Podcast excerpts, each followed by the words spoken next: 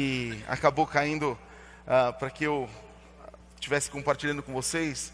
É um tema um pouquinho áspero, um pouquinho duro, porque foi dado o nome, a gente deu o nome de Jesus encontrando os imorais. Jesus e os imorais. Você vai falar, puxa vida, tanta coisa para falar, e por que a gente vai falar a respeito de moralidade ou de, dos imorais? E a primeira coisa necessária é a gente explicar o que é imoral.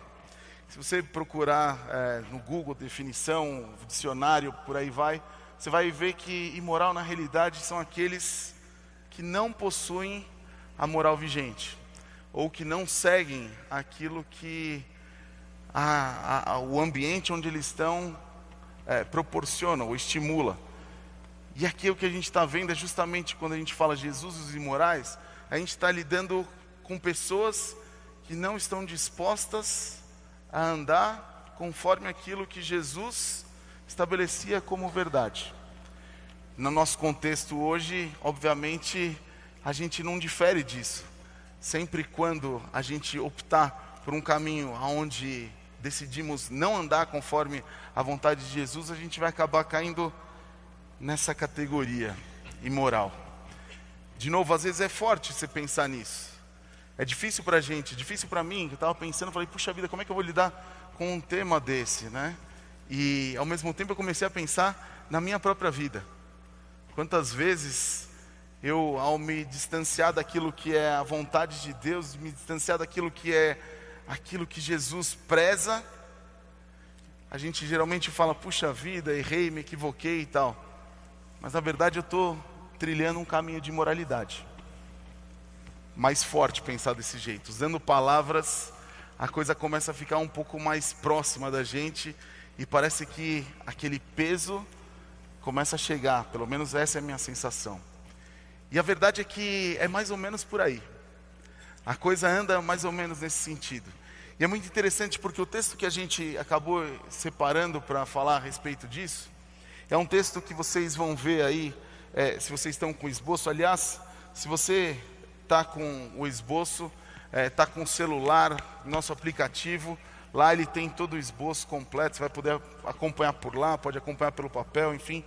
É, você pode escolher a maneira como vai nos seguir aqui. De qualquer maneira, se vocês é, acompanharem aí, alguns pontos que eu coloquei é que justamente é, esse trecho descrito que a gente vai aproveitar hoje, está em Mateus capítulo 21, existem referências cruzadas, e você vai poder encontrar partes daquilo que está descrito em Mateus 21, você vai encontrar em Marcos, nos capítulos 11 e 12, você vai encontrar em Lucas, nos capítulos 19 e 20 de cada um desses livros. Isso é interessante porque eles acabam sendo complementares. Isso acontece muito com os evangelhos, em especial Mateus, Lucas e Marcos, isso acontece muito. De qualquer maneira, o importante é a gente lembrar qual que é o momento que está sendo descrito. Quando você estiver lendo, e espero que você faça essa leitura em casa depois, de forma completa, quando você lê Mateus 21, você vai estar diante da parte final da vida ministerial de Jesus. Você vai estar diante daqueles últimos momentos que Jesus viveu como homem aqui na terra. Isso é interessante a gente ressaltar porque vai, vai nos ajudar a entender, inclusive, o porquê desse peso da palavra imoral. Significa que Jesus já estava é, conhecido.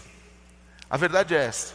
Significa que a gente está lendo um trecho onde tem a chamada entrada triunfal em Jerusalém, onde as pessoas já reconheciam a Jesus como o enviado de Deus, já o reconheciam como Messias. As pessoas já sabiam tudo aquilo que ele, ou grande parte daquilo que ele já havia feito. Estamos falando de milagres, sinais, prodígios e maravilhas. Estamos falando de andar sobre água, estamos falando de transformar a água em vinho. Estamos falando em cura, estamos falando de ensino. Estamos falando de ressurreição de lá, estamos falando de uma série de coisas importantes que autenticavam a figura de Jesus e faziam com que ele fosse reconhecido por muitos como o cumprimento da promessa. É aí nesse momento que eles falam Osana, Osana, referindo-se a Jesus, exaltado nas alturas seja o Filho do Deus vivo. E aqui é interessante a gente pensar nisso porque a gente está diante de dois grupos de pessoas. Dois grupos de pessoas. Existem esses que, como eu, como você, espero, acreditam em Jesus, acreditavam em Jesus, reconheciam Ele como esse enviado e, claro, é, davam a Ele todo o crédito por isso. E ao mesmo tempo existia um outro grupo de pessoa ou de pessoas que eram aqueles que não acreditavam. Eram aqueles que simplesmente estavam acostumados com as coisas como elas haviam sido estabelecidas e não queriam que elas mudassem na realidade. Em especial, esse texto vai destacar ah, os principais sacerdotes, vai destacar os fariseus, os mestres da lei, em especial eles. Isso eu quero que vocês vão guardando ah, isso na sua cabeça, porque esses em algum momento começam a questionar Jesus começa a colocá-lo em xeque, ainda que ele já tivesse dado extensas provas a respeito de quem ele era e o que ele estava fazendo aqui na terra. O curioso é que a gente está falando um momento então que ele estava em Israel, Jesus, toda a vida ministerial de Jesus acontece em Israel. Ele estava em Jerusalém nessa hora, e mais especificamente, ele estava no templo. Então é como se fosse centralizando, lembrando que o templo é figura é, super importante porque ele descreve o lugar preciso onde supostamente a presença, a manifestação de Deus deveria acontecer, aonde as pessoas deveriam se relacionar com ele, aonde as pessoas deveriam conhecê-lo, vivê-lo e usufruir daquilo que era a graça e o amor de Deus. Era nesse lugar que Jesus estava. A gente precisa acompanhar só, vou dar uma rápida passada pelo capítulo 21 com vocês. E nesse capítulo a gente vai ter logo no comecinho, como eu mencionei, a entrada triunfal. Logo em seguida, Jesus entra em Jerusalém, ele dirige-se ao templo. E quando ele está ali no templo, ele se depara com uma situação horrível aos seus olhos, que é o fato de não haver oração e sim comércio naquele lugar. Quando a gente fala de comércio, a gente lembra que a parte sacrificial era importante. E havia gente, e as pessoas tinham que sacrificar os seus animais, sacrificar e havia gente ganhando dinheiro com a história do sacrifício. Vendiam os animais provavelmente com um preço além daquele que deveria ser o justo. Jesus fica, obviamente, revoltado com aquilo ali, fica indignado. E aí é que acontece a chamada purificação do templo. Jesus expulsa esses comerciantes, expulsa esses, esses salteadores, como ele fala. E aí é nesse momento que ele vira e fala assim: Olha, vocês estão fazendo da minha casa, desse templo, em vez de ser um chamado de casa de oração, vocês estão fazendo desse lugar um covil de salteadores. Eu quero dizer para vocês que Jesus estava ali naquele momento de forma intensa. E Jesus estava ali para demonstrar tudo aquilo que Deus queria e esperava das pessoas: relacionamento, confiança, fé que as pessoas ouvissem a voz de Deus e andassem conforme aquilo que o Senhor, o Deus Todo-Poderoso, estava orientando elas a fazer. Obviamente não era isso que eles estavam fazendo, e daí essa indignação toda de Jesus. Muito bem, Jesus passa por esse momento de indignação, passa por esse momento de purificação do templo, e, e logo na sequência, ah, ele se encontra com cegos se encontra com mancos ali no templo. E ele começa a promover cura. Então, olha só que interessante como a coisa vai se desenvolvendo. Jesus tira aqueles que estavam negociando, tira aqueles que estavam impedindo o acesso a Deus na realidade, porque dificultava esse acesso. E logo uma vez que esse acesso, ou que o contato com Deus estava liberado, livre, as curas, os milagres, os sinais começavam a acontecer. Jesus curando. Jesus tocando, alcançando as pessoas, transformando suas vidas. Logo que isso acontece, aqueles caras que eu falei logo no começo, os chefes os sacerdotes, os mestres da lei, os fariseus, começaram a ficar perturbados com as curas que Jesus começou a fazer e com o louvor que ele estava recebendo das crianças.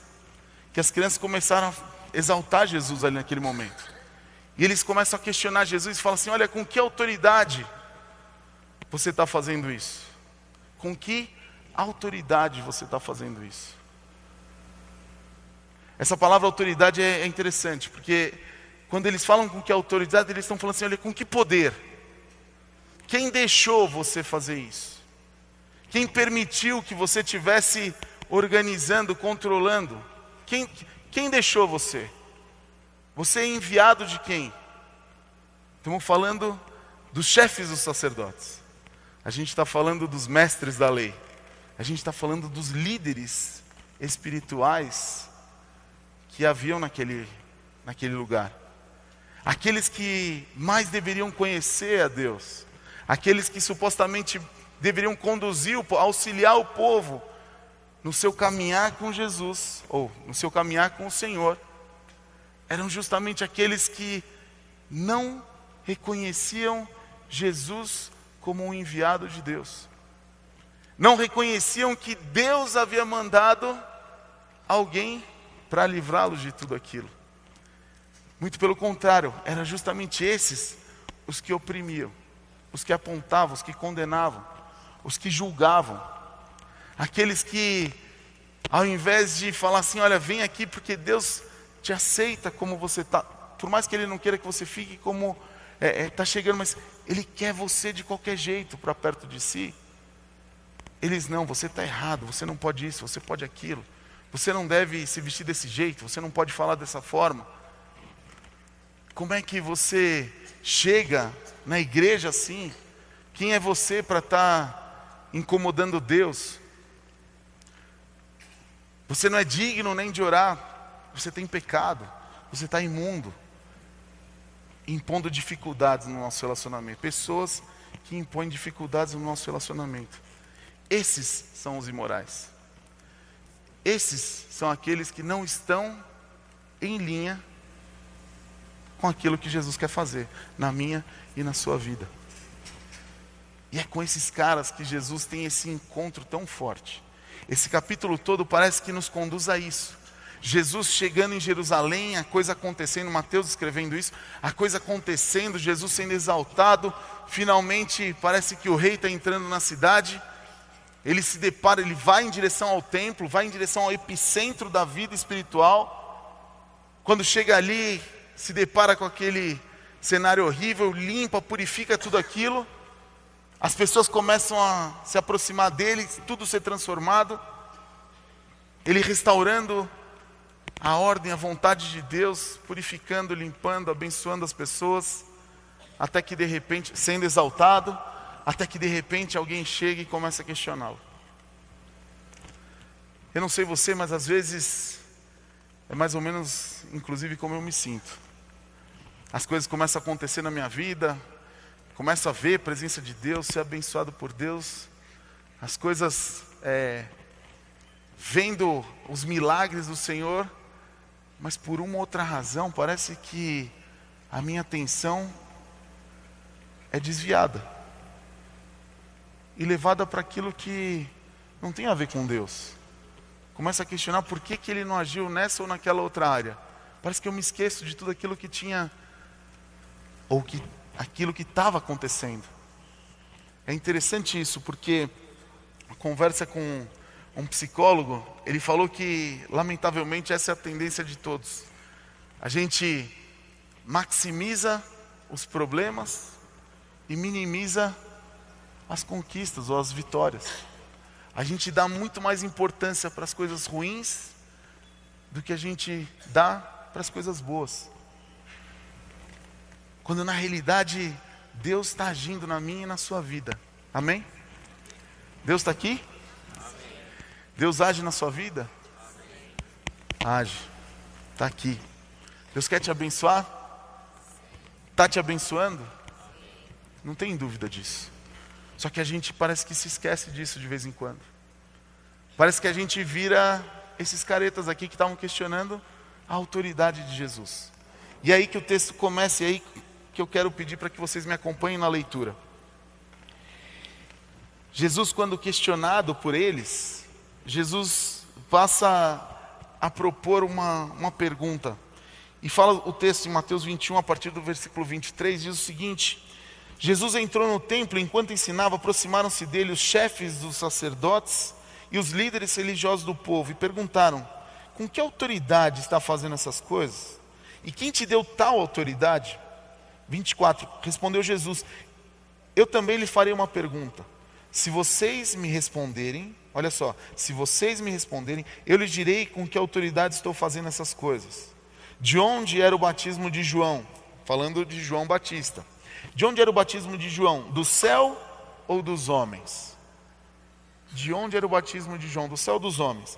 Eles discutiram entre si, dizendo: Bom, se dissermos do céu, ele perguntará: Então por que vocês não creram nele? Mas se dissermos dos homens, temos medo do povo, pois todos consideram João um profeta.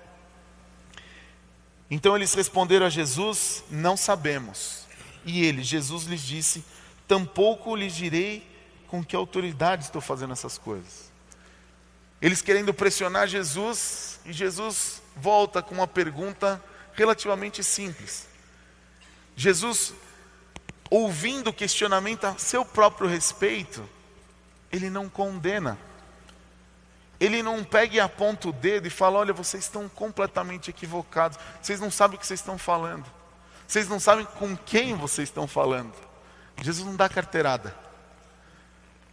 Jesus dá oportunidade. Jesus estende a mão e fala assim: Olha, reconhece. Reconhece quem eu sou e reconhece que você está equivocado. Reconhece seus erros. Na realidade, o que Jesus queria era isso. Desse encontro, a proposta de Jesus era: olha, entende quem eu sou, entende quem você é, vamos acertar as nossas diferenças, vamos caminhar junto, vamos viver junto. Mas esses caras daqui, os ditos imorais, decidiram não tomar a mão de Jesus, não ouvir aquilo que Jesus estava propondo para eles. Decidiram simplesmente falar: olha, não sei, vou ser esperto aqui, não vou cair na, na, na armadilha de Jesus, quando na realidade o que Jesus queria é que eles se arrependessem, só isso. Mas eles, não, nós somos os sacerdotes, os principais sacerdotes, nós somos os mestres da lei. Não há razão aqui para que eu me rebaixe. Não há razão aqui para que eu me arrependa. O texto continua falando assim: olha, Jesus ouve essa resposta deles e continua falando com eles. E o que Jesus continua falando é assim: olha, o que, o que acham ainda? Havia um homem que tinha dois filhos. Chegando para o primeiro, disse: Filho, vá trabalhar hoje na vinha. E este respondeu: Não quero. Mas depois mudou de ideia e foi. O pai chegou ao outro filho e disse a mesma coisa, e ele respondeu: Sim, senhor. Mas na realidade não foi. Jesus pergunta então para eles: Qual dos dois fez a vontade do pai? E aqueles caras espertos, aqueles caras inteligentes, conhecedores da lei, rapidamente disseram: O primeiro, responderam eles. Jesus lhes disse: Digo-lhes a verdade os publicanos e as prostitutas estão entrando antes de vocês no reino de Deus. Porque João veio para lhe mostrar o caminho da justiça e vocês não creram nele, mas os publicanos e as prostitutas creram. E mesmo depois de verem isso, vocês não se arrependeram e nem creram nele. Não se arrependeram e nem creram nele. Jesus endurece a coisa. Jesus avisa, alerta eles a respeito da condição deles. Olha, vocês sabem o que tem que fazer, mais ou menos que nem o primeiro filho. Por mais que vocês não queiram fazer, quando o pai fala, vai trabalhar, o menino fala assim, não, não vou, mas depois ele acaba indo. Jesus fala assim: olha, vocês sabem o que tem que ser feito. E por mais que você não queira fazer, faça. Seja como esse primeiro filho. Não adianta falar, vou fazer e depois não vou. Não faz. Isso é o alerta de Jesus para esses caras. É isso que Jesus fala assim: olha, não aceita isso, não toma isso para a sua vida. E o texto segue e fala assim: olha, Jesus começa a falar a respeito de uma outra parábola, a respeito de uns lavradores que haviam arrendado a propriedade de um senhor que havia viajado para fora, preparado uma vinha, e esses lavradores trabalham lá, e quando chegou a época da colheita, esse senhor vira e fala assim: ah, vou mandar meus é, empregados para recolher aquilo, a parte que me cabe. E ali esses lavradores vão e atacam, não aceitam a presença desses servos, atacam esses servos, o Senhor manda mais servos, atacam de novo esses servos, até que esse Senhor fala assim: Eu vou mandar o meu filho, que meu filho eles vão respeitar. E o texto fala que eles também não respeitam o filho.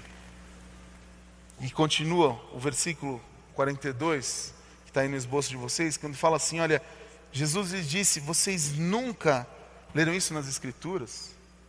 A pedra que os construtores rejeitaram tornou-se a pedra angular. Isso vem do Senhor e é algo maravilhoso para nós.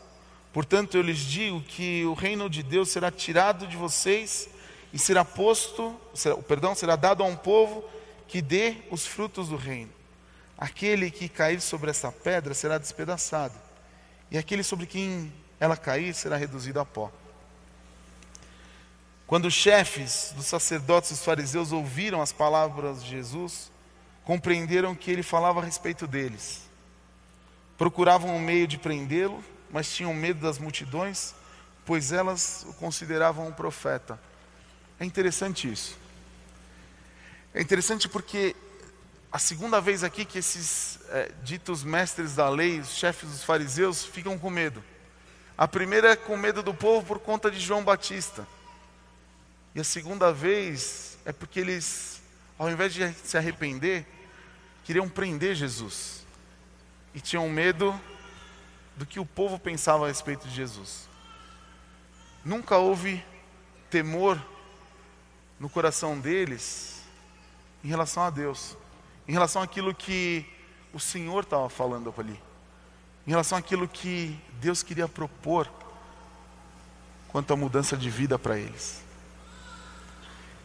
Esse texto é muito, muito interessante. E é interessante porque ele tem que fazer eu e você, tem que fazer a gente pensar um pouquinho. Ele tem que falar no nosso coração. A gente costumeiramente cheio de angústia, cheio de problemas, cheio das lutas, das tarefas que a gente tem que fazer, não é difícil da gente se desviar e deixar de prestar atenção naquilo que é a vontade de Deus para as nossas vidas. E a verdade é que cada vez que a gente deixa de fazer isso, facilmente a gente se aproxima desse tipo de pensamento. A queixa, a murmuração, por quê? Por que eu não consigo? O que está acontecendo comigo? Aonde está Deus? Porque Deus não me abençoa? Esse tipo de pensamento acaba surgindo. E só tem uma verdade. A verdade é que o tempo todo Deus está aqui, querendo me amar. O tempo todo Deus está aqui querendo te amar.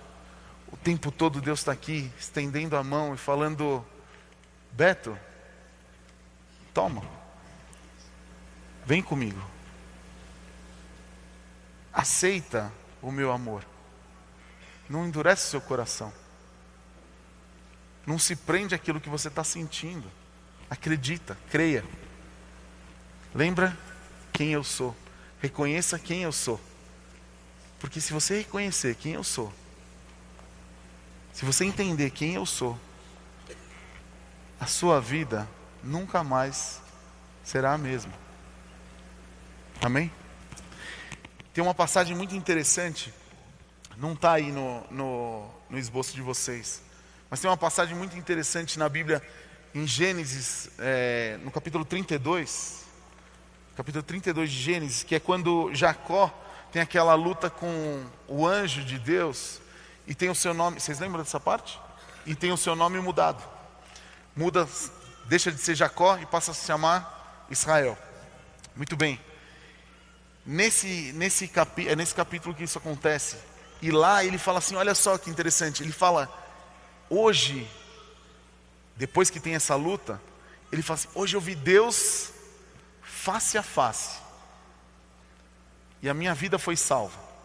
Hoje eu vi Deus face a face e a minha vida foi salva. Ele estava manco, tinha acabado de ficar manco para sempre. Terminou seus dias manco. Teve seu nome mudado. Mas ele fala: Eu fui salvo hoje. Outras versões vão falar assim: Olha, eu fui poupado, minha vida foi poupada. E outra versão vai falar: Vi Deus face a face e minha vida foi transformada. Transformada. Esse é o propósito dos encontros de Jesus comigo e com você. Que sejamos salvos, que sejamos transformados, que sejamos poupados. É isso que Jesus Cristo quer fazer contigo hoje, é isso que Ele quer fazer comigo hoje. Quando a Bíblia fala que nós somos templo do Espírito, que em nós habita o Espírito Santo, ela está falando assim: olha, você tem a oportunidade de se encontrar, você tem esse encontro diário, a qualquer momento com Ele, a qualquer momento, desde que você queira, sua vida vai ser salva, sua vida vai ser poupada, sua vida vai ser transformada. É incrível isso. Deus deseja isso. Estende a mão todos os dias para mim, todos os dias para você, falando: vem, tenha sua vida transformada, tenha sua vida poupada. Acredita, creia. A nós vai caber sempre esse pensamento. A gente sempre vai ter a oportunidade de entender aquilo que nós somos ou quem nós queremos ser, de acordo com esse texto de Mateus. Como você prefere lidar com Jesus? Como aquele que é o publicano, e quando eu falo publicano, ele está falando daqueles que eram os coletores de impostos, eram o topo dos coletores de impostos. Obviamente, pessoas super mal vistas, né? Super mal vistas pela população. Está falando das prostitutas, porque eles, os coletores de impostos e as prostitutas, Jesus fala que eles sim se arrependeram e creram, enquanto que os mestres da lei, enquanto aqueles que conheciam tudo aquilo que Deus já tinha falado para eles, aqueles que tinham memorizado a Bíblia, aqueles que recitavam versículos, aqueles que eram reconhecidos pelos povos ou pela população toda, simplesmente seguiam com sua vida, sem crer nem acreditar, sem se arrepender, sem buscar a redenção maravilhosa que há em Cristo Jesus. E essa é a grande sacada desse texto. A gente tem que entender que quando a gente pensa nessa questão de moralidade, quando a gente pensa, é, e isso é importante aqui, que você preste atenção, quando a gente fala assim, olha, quem que é imoral, como que eu deixo de ser imoral? Imoral, não, a gente não pode pensar que é simplesmente aquele que pratica a imoralidade. Estava falando com, com o pastor Sidney, ele falou assim: olha, Beto, imoral não é aquele que pratica a imoralidade. Imoral é aquele que não se arrepende, é aquele que não está disposto a mudar. Imoral não é quem pratica imoralidade. Imoral é quem não está disposto a mudar. Quem não está disposto a se arrepender. Quem não está disposto a entrar naquilo que é a vontade de Deus. A vida de Jesus. E a gente precisa entender que João Batista reconhece a autoridade de Jesus, reconhece a autoridade de Deus e manifesta isso ao batizar as pessoas, chamando-as para o arrependimento. Para isso, as pessoas precisavam crer. Eu, você, nós precisamos crer, é o primeiro ponto. A gente para para pensar nesse texto e vê que Jesus mostrou autoridade quando ele fazia milagres, os sinais, prodígios e maravilhas, a presença de Jesus em todo quanto é lugar. É só a gente olhar à nossa volta que você vai ver a ação de Deus ao seu redor. Vai ver a ação de Deus na sua vida, na sua família, no seu trabalho. A gente só precisa estar atento. Esteja atento. Presta atenção. Tenha discerna. Entenda aquilo que está à sua volta. Olha para aquilo que Deus está fazendo. Publicanos, prostitutas se submeteram à autoridade de Deus quando eles decidiram se arrepender. Aqui fica fácil para a gente entender que eu e você, o que nos cabe quando a gente lê esse texto é: eu preciso parar e pensar um pouquinho a meu respeito, fazer uma autoanálise verdadeira, sincera, comigo mesmo, eu e Deus, no meu quarto. Como que eu tô? Como que eu tô me portando? Será que ainda tem áreas na minha vida que são dominadas pelos mestres da lei? Hoje é dia da gente se arrepender. Hoje é dia da gente acreditar. Hoje é dia da gente ser transformado por esse encontro com Deus. E para finalizar, o chefe dos sacerdotes e os fariseus rejeitaram a autoridade de Deus. Quando falaram, se comprometeram a obedecer o Senhor e não o fizeram. Quando eles falaram, eu creio em Deus, mas no fundo não acreditavam. Quando eles falavam, eu faço a vontade de Deus, mas no fundo não fizeram. Aí cabe para nós aquela ideia de não adianta só falar, a gente precisa fazer, precisa praticar. A gente costuma falar aqui na igreja que a gente precisa ser um cooperador com Cristo. Cristo trabalha, está trabalhando, está querendo mudar as nossas vidas mas a gente precisa cooperar com Ele. Não adianta só sentar, cruzar o braço e falar: não, está tudo tranquilo, está tudo já feito, estabelecido, consumado está. Sim, está consumado. Da parte dele, tem a nossa parte. Eu preciso crer, eu preciso me arrepender. Eu preciso entender que tem coisas na minha vida que precisam mudar. Eu espero que o texto de hoje, espero que esse encontro de hoje promova isso em você o desejo de parar um pouquinho, pensar um pouquinho a respeito de como está a nossa vida e que a gente possa mudar aquilo que precisa ser mudado em nós. A realidade é que enquanto a gente estiver só na nossa zona de conforto e a gente estiver curtindo esse lugar só, a gente não vai ter mudança alguma.